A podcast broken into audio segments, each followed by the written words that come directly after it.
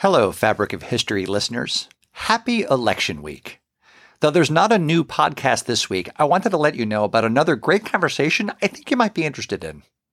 We all know that this is an exciting, hopeful, and complicated time for many Americans. And after months of anticipation, we now turn to our historic American electoral process to decide who will occupy the White House for the next four years.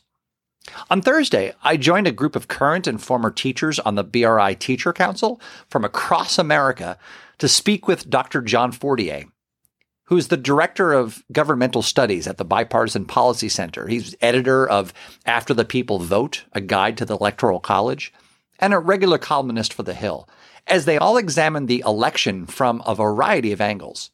It's an informative Q&A town hall style chat Dr. Fortier covered everything from election integrity to the Electoral College to contentious elections in U.S. history and more. It's a great exploration of many of those burning questions we all have about our election process.